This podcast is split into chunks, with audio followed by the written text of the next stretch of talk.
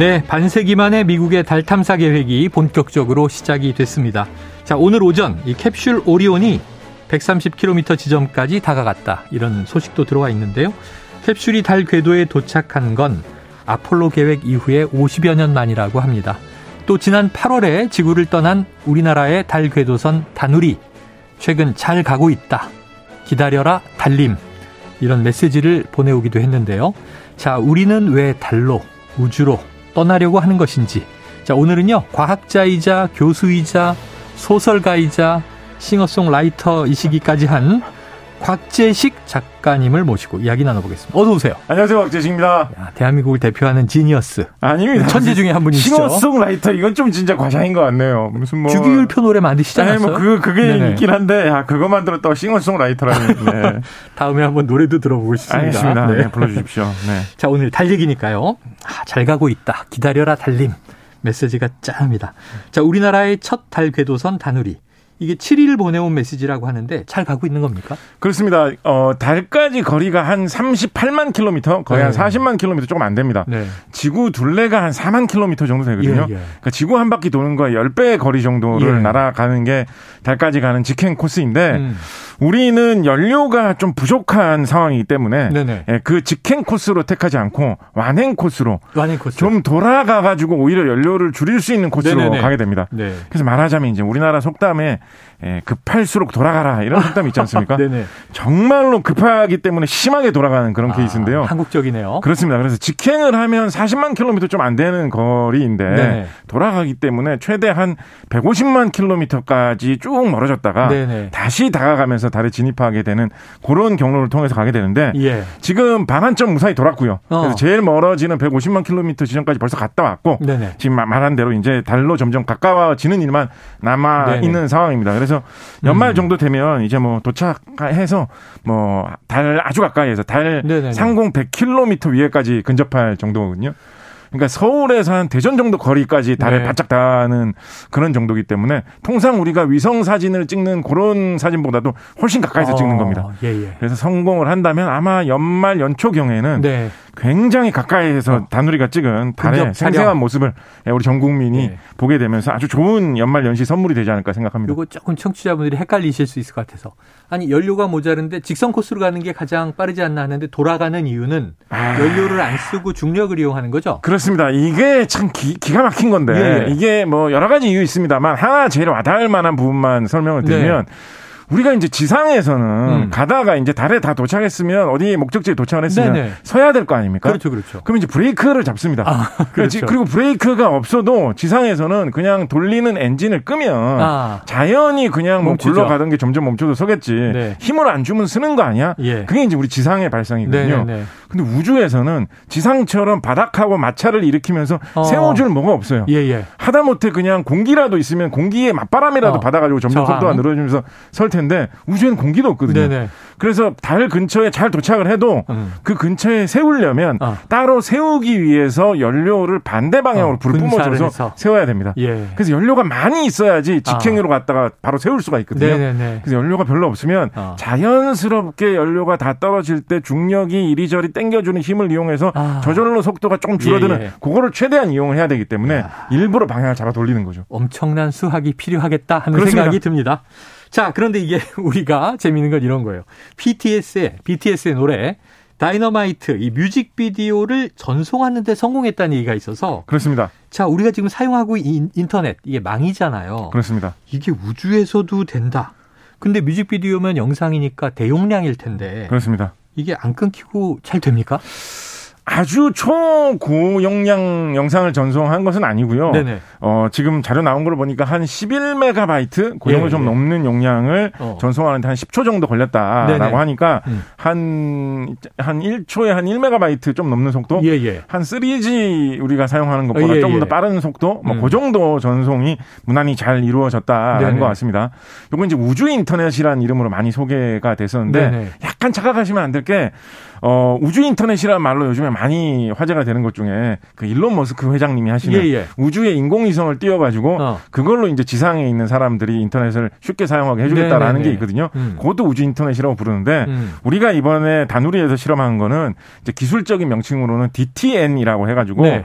끊김을 잘 버티는 통신망이라고 어. 해서 우주니까 이게 얼마나 거리가 멀고 예. 또 중간 중간에 뭐가 고장 나거나 통신이 안 닿을 일이 많겠습니까? 예, 예. 그래서 순간 순간 그런 일이 잘 좀 발생을 해도 끊김 없이 중간 중간 중계국에서 네. 그걸 좀 잘 버티면서 저장을 해놨다가 어. 결국 통신을 할 때는 중간 상황을 많이 신경을 안 써도 어. 자연스럽게 통신이 이어지는 네네. 그런 기술을 도입을 해가지고 어. 이게 잘 되면 뭐 앞으로는 우주에 돌아다니는 아주 멀리 떨어 지는 우주선과 통신을 하는데도 네네. 그냥 집에서 인터넷 웹페이지 보듯이 편안한 아. 마음으로 예, 예. 통신할 수 있다라는 발상으로 실험을 한 것인데 이번에 뭐 실험이 잘 됐고요. 예. 그래서 그거를 실험하기 위해서 일부러 이 다누리에서 전파를 직접 받아 안 오고 어. 일부러 미국으로 한번 보냈다가 아. 다시 뭐 한국으로 오고 뭐 네. 뭐 이런 식으로 실험을 했는데 어, 실험 자체도 잘 됐고 음. 달까지 거리가 아까 말씀드린 대로 예. 40만 킬로미터 뭐그 정도거든요. 근데 달까지 가서 실제로 사용하는 거리보다도 지금 더 멀리 간 뭐 128만 킬로미터, 어. 121만 킬로미터 이렇게 굉장히 먼 거리에서 네네네. 일부러 이거 주고받는 걸 한번 했어요. 어. 근데 이렇게 먼 거리에서도 뭐 잘 작동이 되었기 때문에 달에서도 예. 이 통신은 무난히 잘 될 것이고 앞으로 뭐 미래에 뭐 한국의 우주선이 뭐 화성이나 토성까지 간다라고 해도 비슷한 방식을 사용할 수 있지 않겠느냐 네. 한 기대도 좀 품어볼 수 있겠죠. 야, 예. 제가 본 공상과학 영화 인터스텔라에서 네. 아버지와 딸이 영상 편지를 주고받는데 그렇게 되겠군요. 음, 네. 그렇죠. 기대해 그러니까 보겠습니다. 말하자면 약간 이런 거라고 생각하셔도 돼요. 예전에는 이제 뭐 등산 같은 데 가시거나 이럴 때 음. 통화할 때 워키토키, 무전기 아, 예, 예. 이런 걸 이용을 해가지고 네네. 통화를 했다면 그러면 이제 여러 가지 신경 쓸 게 많지 않습니까? 뭐 주파수도 맞춰야 되고 네. 이제 그런 거 없이 이 스마트폰, 예. 인터넷을 통해서 통화하듯이 간단하고 자연스럽게 영상도 주고받을 수 있는 그런 통신망을 잘 알겠습니다. 실험을 했다 보시면 되겠습니다. 자, 그럼 지금 이제 이 어떤 임무들을 수행하기 위해서 지구를 떠난 것인지 한번 좀 설명해 주시죠. 일단은 달에 사진을 고해상도로 네, 네, 정확하게 정밀하게 잘 찍어야 되니까 이제 음. 카메라가 실려 있습니다. 네. 그래서 일반적인 고해상도 카메라 항우연에서 개발한 카메라가 달려 있고요. 재미있는 것이 한국 천문연구원에서 개발한 편광 카메라라는 게 달려 있습니다. 예, 예. 그래서 이제 편광이라는 거 여러분 선글라스 같은 거 중에 보면 편광 선글라스 예, 뭐 이런 거 예, 있죠. 많이 쓰죠. 네, 그래서 그런 거 쓰면 뭐 낚시할 때 물속도 잘 보인다 뭐 이런 얘기 하시는데 네, 네. 바로 그 기능이 탑재된 카메라도 한 대가 더 있습니다. 음. 그래서 다누리의 눈은 예, 선글라스를 쓰고 있다. 뭐 이렇게 보셔도 될 텐데 네. 요걸로 보면 달의 어떤 재질이라든가 뭐 달에 굴러다니는 돌이나 모래의 그런 성분 구성 이런 것도 좀 잘 볼 수 있다라고 해서 탑재를 한 네. 것이고요. 그리고 미국에서 개발한 섀도우캠이라고 하는 그늘진 곳을 보는데 특화된 카메라도 음. 같이 싣고 가고 있습니다. 그리고 다누 다누리가 달의 성분이 뭘로 되어 있는지 예. 그 성분을 간접적으로 알아보기 위한 장치 말하자면 달의 냄새를 막기 위한 장치 같은 것도 어. 들고 가는데 요거는 다누리에 탑재된 장치 중에 유일하게 우리나라의 대학에서 학생들이 어. 주도가 돼서 개발한 자기장 측정기를 네네네. 들고 네, 갑니다. 네. 요거는 뭐 달에 공기가 없기 때문에 냄새가 날 리는 없고요. 달에서 뿜어내는 방사선 그중에서 이제 감마선을 정밀하게 측정하는 장치인데 그래서 다누리의 코는 달의 방사능을 냄새 맡을 예. 수 있다. 이렇게 보시면 되겠습니다. 아, 임무가 다양합니다. 네, 자. 아, 참 감망선 측정기는 참 한국 지질자원 자, 지질자원 연구원에서 개발한 것이고요.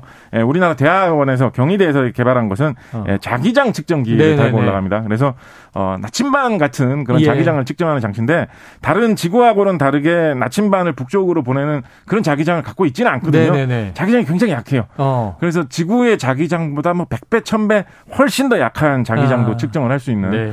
그런 자기장 측정 장치. 아주 굉장히 정밀한 나침반을 들고 올라갔다. 알겠습니다. 이렇게 보시면 되겠습니다. 자, 이게 이제 시작이고 2027년까지 네 차례 더 발사하고 2031년까지 달 착륙선 개발에 나선다. 이렇게 들었어요. 그렇습니다. 자, 가능하리라고 보십니까?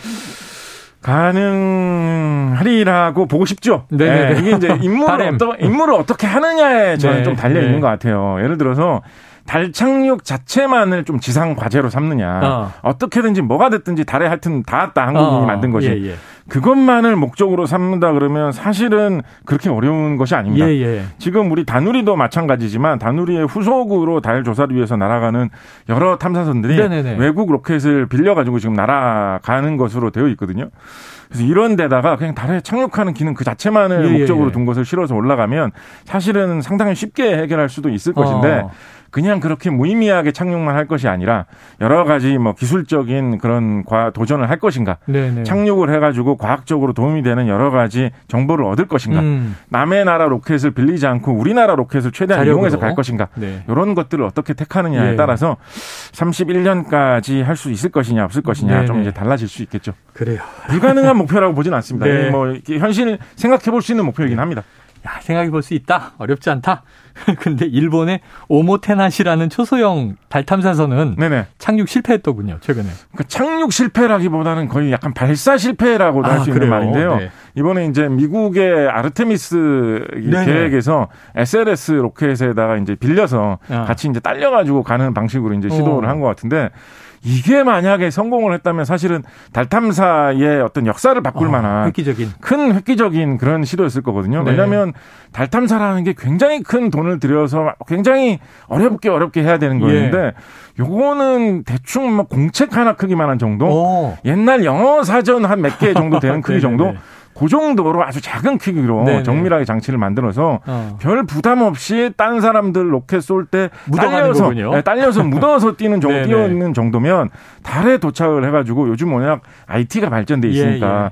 그걸 이용해서 예전에 하던 탐사를 할 수 있을 어. 거다라는 발상을 시도해 본 거였는데 네. 발상 자체로 굉장히 신선하고 좋은 발상이었거든요. 어. 네, 아쉽게 성공은 하지는 못했습니다. 이런 거 우리나라가 살짝 먼저 해가지고 따라잡으면 예. 예 굉장히 세계에 좋은 모습으로 보여줄 그래요. 수 있겠죠. 그럼 본론으로 가보죠. 지금 오모테나 시 일본 거는 이제 딸려간 거고 본체 미국의 아르테미스 프로젝트 바로 좀 이야기를 들어가 보면 이게 모두 달로 우주로 가기 위한 작업인데 큰 걸 한번 여쭤볼게요. 왜 우리 인간이 이렇게 우주에 관심을 갖고 우주로 나가려고 하는 것인가? 지금 이 곽 작가님의 책 중에 그래서 우리는 달에 간다. 자, 결론은 뭐예요? 여러 가지 이유가 있습니다. 네. 그냥 뭐 흔히 이제 이것도 사실은 작다고는 할 수 없는데 사람이 미지의 영역을 탕사하려는 거는 음. 본능이다. 네. 그래서 누군가는 해야 된다. 어. 특히 세계를 선도하는 선진국이라면 해야 된다라는 어. 뭐 근본적인 이유도 사실 무시할 네. 수 없고요. 좀 뭐 크게 보면 뭐 이런 것도 생각을 해볼 수가 있습니다.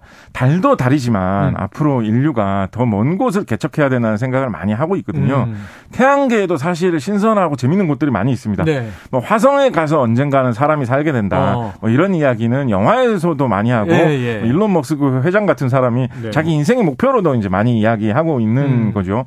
화성뿐만 아니라 토성에 딸려 있는 타이탄이라든가 뭐 이런 토성에 딸린 위성에는 위성? 더 신기한 현상이 일어나고 있다. 네. 목성의 위성 중에는 바닷물이 출렁출렁하는 곳이 있을지도 오, 모른다. 예. 뭐 그런 태양계 신기한 곳들이 많이 있거든요. 네네네. 거기에 가면 정말 목성의 위성에서 예를 들면 뭐 사람이 수영을 할 수 있을 것인가, 거기서 네. 목욕을 할 수 있을 것인가 음. 그런 상상을 해볼 수 있는 곳도 있기 때문에 갈 곳들이 많이 있습니다. 예. 근데 워낙에 이런 곳들은 먼 곳이기 때문에 지구에서 직행 을 한다라고 생각을 하면 정말 지금 이 SLS 로켓도 엄청나게 큰 로켓이었는데. 예. 그것보다 몇 배, 몇십 배나 되는 어. 정말 상상도 할 수 없는 엄청난 로켓을 만들어가지고 음. 진짜 끔찍할 정도로 많은 돈을 들여도 잘 갈 수 있을지 없을지 고민스럽거든요.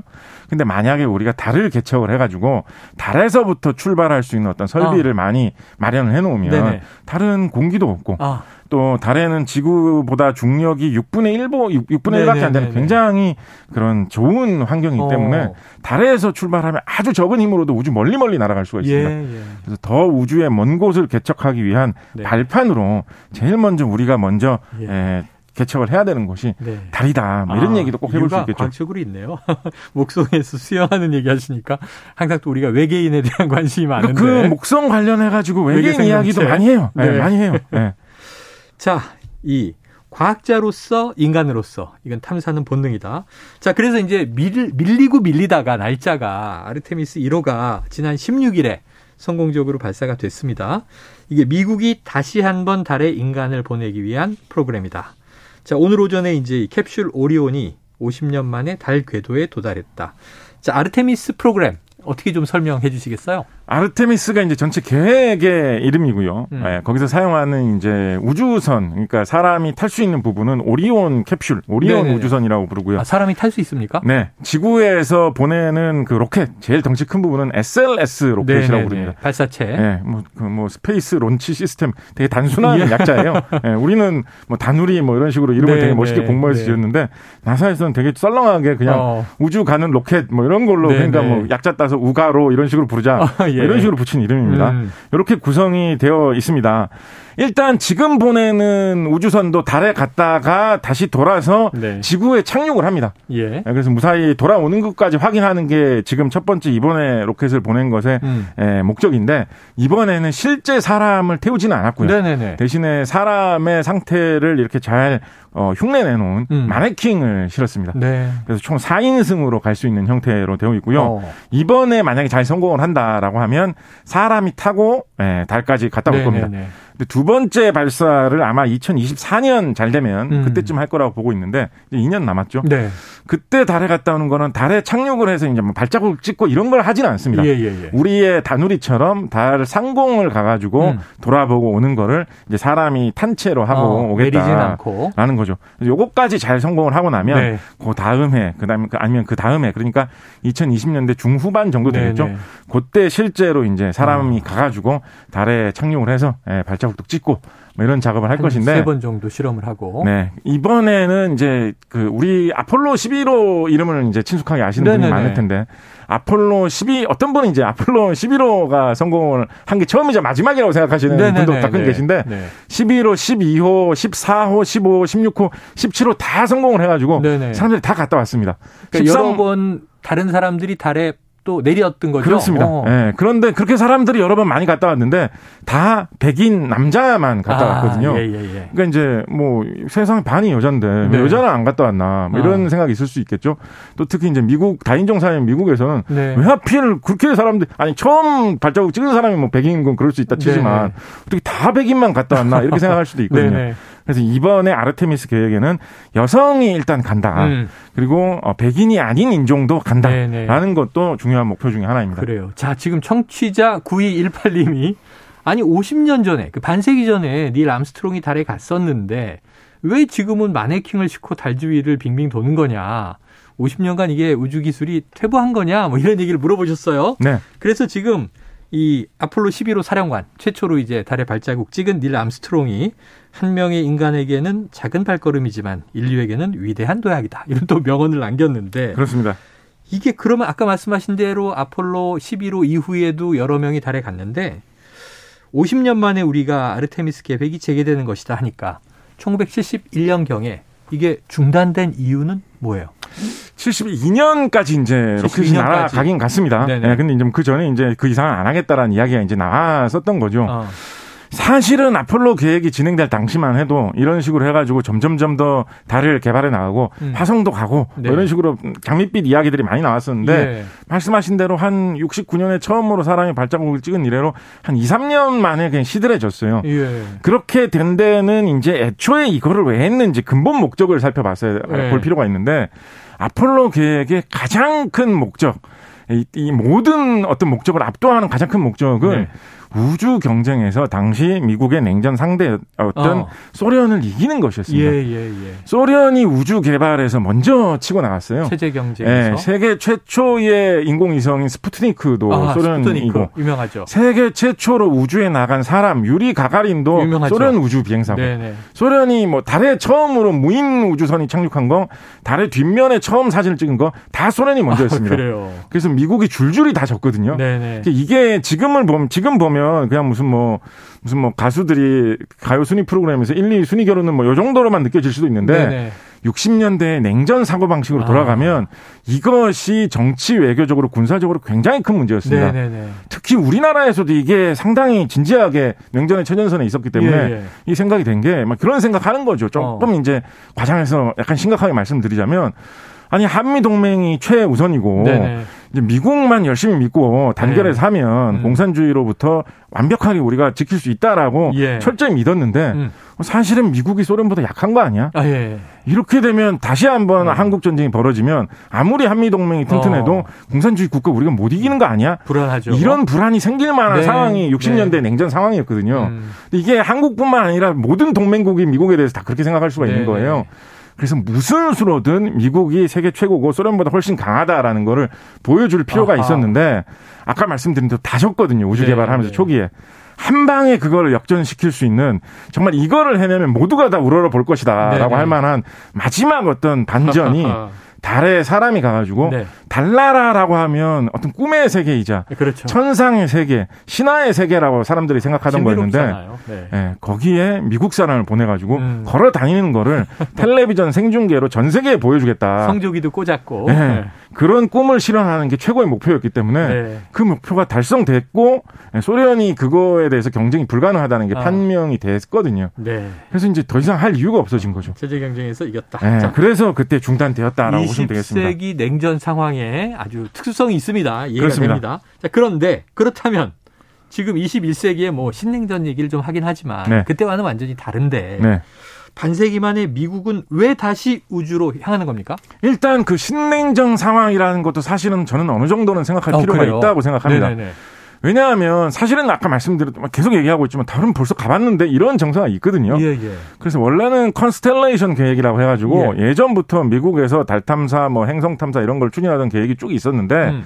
오바마 행정부 시절에 이런 거 다 좀 취소하고 어. 좀 현실적으로 의미가 있게 예. 화성 탐사 이런 새로운 걸 개척하는 데 좀 집중하자 아, 네. 이런 식으로 계획이 한번 확 바뀌어가지고 예. 달 탐사 이런 게 대거 좀 한 발 물러섰던 적이 있었습니다. 네네네.